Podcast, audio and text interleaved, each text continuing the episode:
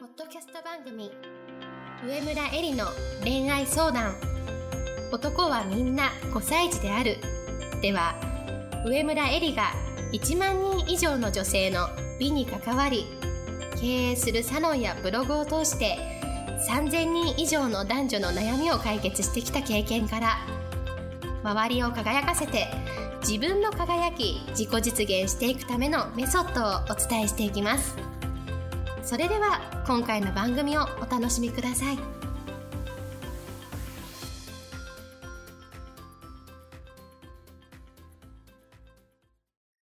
こんばんは、上村えりです。今日も、ポッドキャスト、上村えりの恋愛相談、男はみんな5歳児であるを始めたいと思います。それでは、えー今日もいつも通り、君代さんから質問をお願いします。はい。今日の質問は、私は現在28歳です。中学から大学までずっと女子校で友達に男性を紹介もしてもらうのも苦手で、出会いはほとんどないと言って良い環境で生きてきましたが、最近通っている専門学校の先生を好きになってしまいました。先生を好きになるなんてドラマの世界だけだけだと思っていたのに、自分でも不思議です。来年の3月で卒業なので、それ以降会うことはありません。先生にはレポートを手伝っていただいたりしたことがありますが、もちろん個人的な連絡先は知りません。本当はもっと話してみたいし、先生のことをもっと知りたいのですが、先生にとって私は生徒ですし、普通は生徒をそれ以下でもそれ以上にも見ることはないでしょうから、どう思われているか察することもできません。先生と生徒という立場上、もっと話したい、仲良くなりたいという気持ちは、どうにかやり過ごすしか方法はないと思われますか？また、エリさんなりの好意があるか知る術などがありましたら教えてください。はい、ありがとうございます。まずはじめにお詫びなんですけれども、先週のポッドキャストなんですが、えー63回までやってきて、1年と何ヶ月かやってきて、初めてですね、お休みをさせていただきました。申し訳ございませんでした。あの、体調がすごい悪かったんですけれども、えー復活しましたので、またこれから元気にやりたいと思いますので、よろしくお願いします。それで、えっと、今日の質問なんですけれども、まず先生との関係なんですけれども、まあ、私の意見として聞いてほしいんですけれども、まず3月でご卒業するということなので、私はそこまで関係を進めるのは待った方がいいのかなというふうに思います。まあ、3月なんて来年ね、もうすぐ1月来ますから、もう数ヶ月先のことなので、で、まあ、卒業してから、恩師に会いに行くとか、ご挨拶しに行くっていうのは変なことではないので、決して。なので、卒業してから改めて先生にご挨拶に伺って、まあ、その時に質問者さんから勇気を出してお食事のお誘いしたらいいのではないかなというふうに思います。で、まあ、この時に、まあ、ポイントとしては、口頭でお誘いして、で、まあ、そこですぐに口頭でイエスノーをもらうって難しいかもしれないので、まあ、お誘いをして、で、まあ、連絡先、自分の連絡先、もしよかったら連絡くださいみたいな感じでお渡しする。あんまりこう、プッシュプッシュしないで、向こうに、ま、回答権を委ねるというか、そういう感じがいいのかなというふうに思います。もちろん学校なので、先生も他の方の目があると思うので、まあ、あの、お礼のお手紙とかに添えて、そういうふうにやればいいのかなというふうに思います。で、あの、まあ、そこで先生からご連絡がなかったりとか、まあ、すぐに口頭でお断りされたらそこまでだと思うし、もう次に進むしかないと私は思うんですけれども、もしお誘いに乗ってくださったら、まあ、プライベートとして少しずつ関係を進めていくということで、今、先生が、まあ、レポート手伝ってくれたりとか、優しく対応してくれるというのは、やはり、職業上の仕事として、という一面が大きいと思うんだよね。で、先生のお仕事を尊重する、仕事上の立場を尊重するというのが、私は、あの、女性の品性というか、品格だと思うので、今、まだ生徒と先生という立場なのにもかかわらず、自分の気持ちだけで先生の、まあ、立場上のいろいろなことを考えないで気持ちを進めるのはあまり素敵ではないかなというふうに思ってるんですね。で、まあ、先生の方が、あの、もし告白され、生徒から告白されたら、自分もその生徒さんに好意があったとしてもね、先生の方が困るよ。うん。と思うんですよね。だから、先生のとしての、その、立場を脅かす可能性にもなるし、先生を苦しめることにもなる可能性があるから。だからこそ、あの、卒業後に、あの、先生と生徒という立場が解消された後にアクションを取るのがいいかなというふうに思います。で、今、この説問者さんができる最大は何かって言ったら、やっぱり生徒として役目を全うすること。先生というのは、やっぱり自分の教え子がしっかり勉強してくれて、未来を専門学校に通ってるわけだから、何かしらの、こう、職業的なことにつながることをやってると思うんですけれども、やっぱりそこの道で活躍してくれることが何よりも先生が嬉しいことなんですよ。だからそれを最大限に全うする。生徒としての役目を全うするということが、この質問者さんが私が今考える先生にできる最大の贈り物であり、恩返しだというふうに思います。で、あの質問にもあったんですけれども、男性の行為があるかどうかを知るという術についてなんですけれども、男性は好きな女性には必ず何らかのアクションを取ります。で、これはどうして私がそういうふうに断言するかっていうと、私自身は、あの、ポッドキャストとか恋愛相談とかやってますけれども、普段はエステサロンをやってるんですね。で、ここのお店のお客様は、まあ、8割ぐらいが男性なんですよ。で、えっ、と、まあ、男性の皆さんはちょうど、えっ、と、今日がクリスマスなんですけれども、まあ、23、24ぐらいで、まあ、プレゼントを買って、それをどういうふうに渡そうかとか、どのタイミングで告白しようかみたいな相談を、まあ、かなりたくさん乗ってきました。で、あの、まあ、そういう男の人たちの、もう本当になんだろう、ピュアな悩みとかを聞いていると、思うのは、やっぱり彼らは、気になっている女性には何らかのアクションを取りたいというふうに思っているし、その様子をいつも伺っているんだよね。で、思い続けていて何にもアクションを取らない男性っていうのは今まで見たことないですよ、私は。なので、必ず好意がある女性にはアクションを取ってきます。で、もし、なかなかうじうじしているというふうな場合があるとしたら、相手の女性が自分のことをどう思っているかわからない。あの、男性も傷つくのが怖いわけだから、相手の女性が自分のことをどう思ってるかわからないときはタイミングを見計らってるけれども、でも何かしらのアクションを取ってくるわけだよね。で、じゃあアクションっていうのは何かっていうと、一番わかりやすいのは食事に誘ってくるですよ。うん。で、あとはメールとか口頭で、まあ、さりげなく可愛いですねとか、なんか今日の服可愛いですねとか、その髪型可愛いですねとか伝えてくる。で、一般的な男性は、好意がない女性のことなんて見てないですから。うん。その髪の毛とか、まあ、爪が可愛いとか、そのところ気づくはずないんですよ。気づいて可愛いって言ってくるってことは、見てるってことなんか見てるイコール興味があるっていうことです。で、あとアポなしで近くに寄ったからとか言って少し会いに来てくれるとか。っていうのも、あの、言葉通り取っちゃダメです。あ、本当に近くに寄ったのかなとか言って思って、あの、あありがとうございますみたいな感じじゃなくて、あの、近くに寄っても、好意がなきゃ絶対に来ませんから。うん。で、あの、こういう男性からの行為を感じないようにしている女性っていうのもいるんだよね。で、私もね、結構そういうタイプなんですけど、あの、まあ、近くに寄ったからとか言って来てくれたりとか、まあ、可愛いですねとかって言ってくれることに対して、まあ、なんだろう、普通にさりげなく撮ってるというか、でも、いろいろ振り返ってみると、いや、それ好きだろみたいな。好きじゃなきゃそんなことやらないだろうっていうふうに、まあ、今ね、いろいろ普通に男性の、まあ、本音とかを聞いていると思うんですよ。振り返る。だから申し訳ないなというふうに思うんですけれども、あの、私たちが思うほど、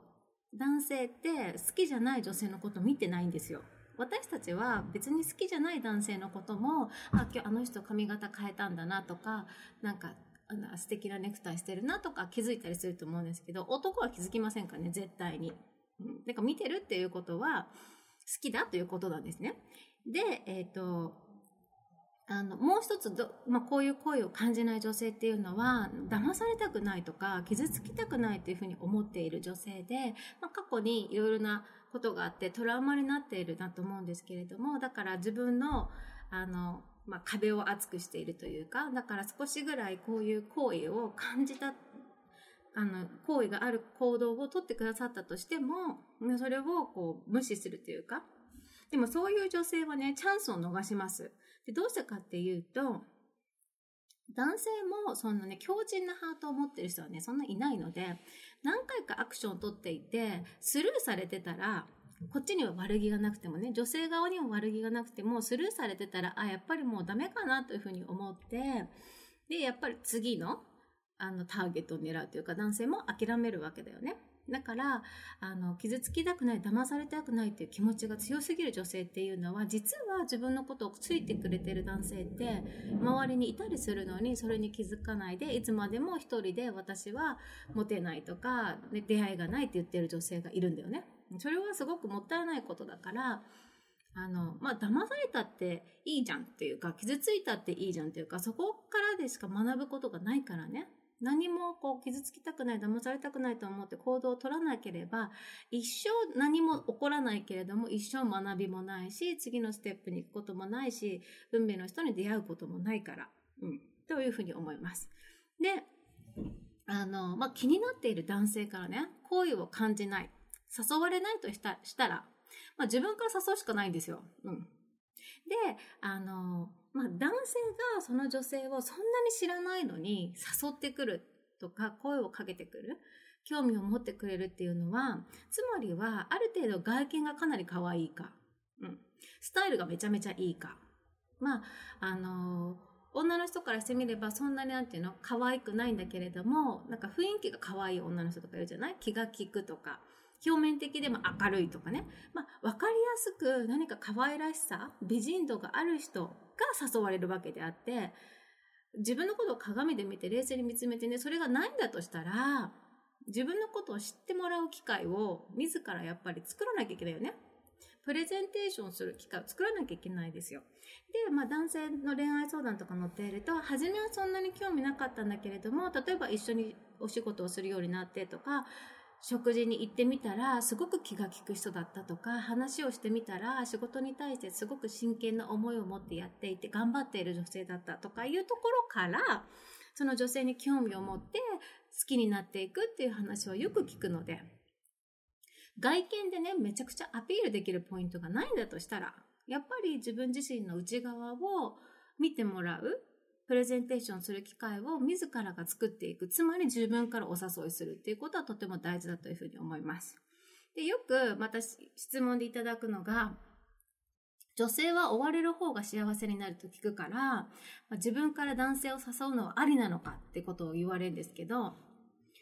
あの、追われる、追われないとか、まあ、追う、追う、追う、追われるみたいな関係性っていうのは、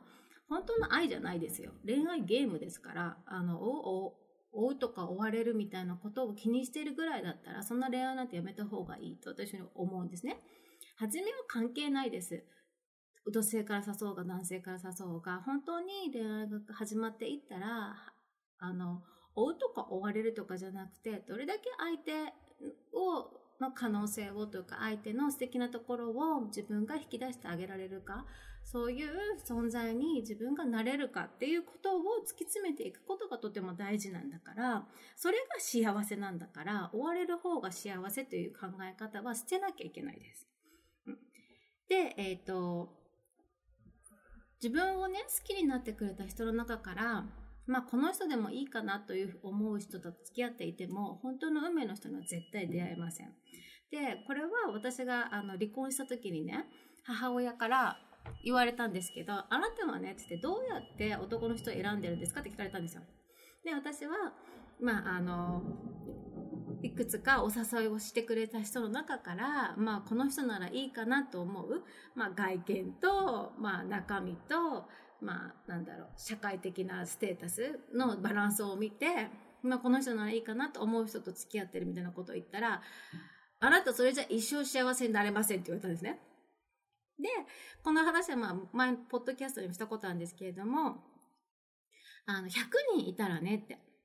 大体あなたに会う人なんて1人か2人しかいないのって。その1人か2人を自分で見つける目を養わない限り女は幸せになれないって言われたんですね。で、誘ってくる人っていうのはその1人か2人ってことはありえないんですよ。その残りの98人なんですね。だから自分を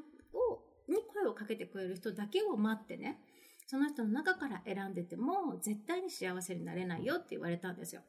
で、まずあなたに必要なのはね、自分がどういう人が合うのか、自分がどういう人が好きなのか、自らが、か、あの、アクションを取っているというか、自らが考えていくこと。受け身の時って考えなくていいわけじゃないですか。カードを渡された中から選ぶだけだから。でもそうじゃないよってことを言われたんですよ、母から。で、まあ、あのそれは今に思う、今思うと真実だなって思うから、ぜひ皆さんにもお伝えしたいと思うんですけど、やっぱり人生っていうのは、受け身の態度ではね、切り開きません。やっぱり自分がいいと思った人にはアクアタックをするっていうのはすごく大事なこと。で、アタックって言ったって何もこうしつこく誘うとか、そういうことじゃなくて、まあ自分からアクション、行動を起こすということで、もうもしよしよろしければお食事に行きませんか？って誘ってみるっていうことだけでね、やっぱり人生が動き出すわけですよ。ご縁っていう、皆さん言うけれども、ご縁があるないって言うけれども、みご縁はあるんですよ、みんな。だけど、縁起って言うじゃない？縁起っていうのは縁に起こすって書くでしょ？つまり、何か行動を起こさなきゃ縁なんて結ばれないんですね。その行動を起こすことを恐れちゃいけないというふうに思います。で、女性だってね、自分の人生に絶対にこの人が必要だと思ったら、時にはね、思い切り、まあ、しつこくね、アタックをしまくるということも大事なんだっていうのが思うんですね。で、その例として、あの、弁護士のね、新進気鋭の弁護士の亀石さんっていう、美智子さんっていうあの方がいらっしゃるんですけれども、この方ね、ダンス、あの、クラブ、ダンスクラブの風営法違反とかで、あの、無罪判決を得てきたね、すごい美人な女性の方なんですけれども、あの、もともとね、OL から、あの、弁護士に転身した結構、あの、その業界では、異色の経歴の持ち主なんだけれどもね。だから彼女なんて OL から弁護士になるぐらいだからさ、やる気満々じゃん。自分の人生を切り切り開く、こう、能動的な行動をさ、取りまくる女性なわけですよ。で、この彼女のね、あの、インタビューをウェブで見た時があって、で、その時に、彼女が、旦那さんをどういう風にね、と出会ったかっていう話が書いてあったの。で、その、旦那さんとの出会いは、あの、一番初めに勤めた会社で、研修があったらしいの、2泊3日の。で、その研修の時に出会ったらしいの。で、3日目にね、結婚してくださいってね、告白したんだって。すごいでしょ？出会って2日目でプロポーズしたんだって。それで、そしたら無理って断られたんだって。なんだけれども、直感でこの人なとなら家族になれるって思ったんだって。で、あのー今までね、ろくな恋愛にあったことあの、をしたことがなくて、まあ、お金を取られちゃったりとか、二股三股をかけられたりとかしてきたらしいの。だけど、この旦那さんに、この人だと思った人は、そういう人たちとは違って、おおらかで思いやりがあって、こう、笑いがある人で、自分の人生に何か足りないと思っていたものが、自分の中でその彼が持っているというふうに思ったから、もう絶対この人だと思ったんだって。で、断られてもね、気にしないって言ってるの、彼女は。なんて言ってるかっていうと、自分の人生にとって大事なことだから、あの、大事なことだったら、どどうやっても、そのあのーなんだろう、自分の中でゲットするというかね、ふうにあの言ってるわけだよね。で、これってすごい大事だなというふうに思っていて、自分、この、この人だって思ったんだったら、女性だって絶対にこう諦めずに最後までアクションを取る。で、何回も断れてるんですよ、この人。なんだけれども、最後にはね、なんか、あの、研修から半年で結婚するの。すごいでしょ？それで、魔が差して結婚しちゃった、お前に騙されたって言って、言われてるらしいんだけど、でもそれでいいじゃん。すごい今はさ、なんだろう、あの、お仕事の、あの、理解もあって支えられてるわけだよね。こういう人がさ、自らの幸せをゲットする人だなって私は思うわけだよね。だから、あの、皆さん、なんだろう、好意があるのかどうかを知りたいとかさ、あの、そういうことでまだ悩んでる人がすごく多いけれども、好意あるなしの前に、自らがこの男性なんだって思うその判断軸とか見る目っていうのを養って、その、そういう人に出会ったら、傷つくとか騙されるとか断られるとか気にしないでもう果敢に立ち向かっていく。それでボロボロになってもあの私が癒しましょうと。で絶対にそこでさ傷は回復するわけだからそしたら必ず強くなってるわけだよねもっと。それであのまたそういう人にね出会った時に同じようにねアタックしていけばいいと思うんだよね。もうとにかく受け身の人生だけは私はあの捨てていかなきゃいけないというふうに思ってます。ということで今日のポッドキャストはおしまいにしたいと思います。また来週も楽しみに聞いてください。本日の番組はいかがでしたか？番組では上村えりに聞いてみたいことを募集しています。ご質問は web 検索で「上村えり」スペース「ウェブサイト」と検索。ブログ内の問い合わせからご質問ください。またこのオフィシャルウェブサイトでは無料メルマガやブログを配信中です。次回も楽しみにお待ちください。